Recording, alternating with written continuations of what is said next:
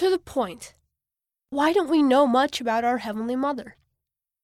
We know that we have both a Heavenly Father and a Heavenly Mother. This knowledge appears to have originated with Joseph Smith and has been repeatedly reinforced by inspired teachings of church leaders over the years.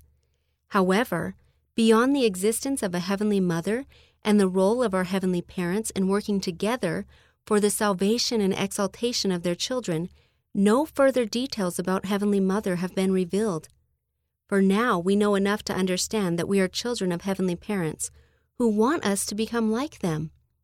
This understanding helps us see who we are and what we can become.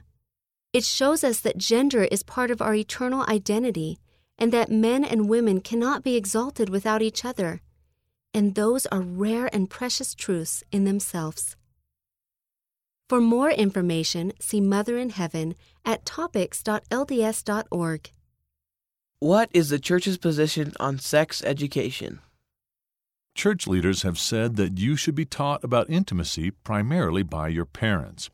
In this responsibility, parents are encouraged to teach in the home about sexual intimacy honestly and plainly to help their children avoid serious transgressions. The church even has materials to help in this teaching. See lds.org slash manuals slash a parents guide.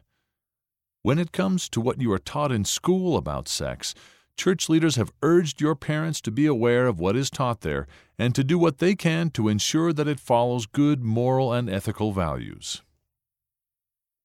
End of the section to the point. Read by Scott Moore, Kate Strongen, Levi Williams, and Terrell Williams.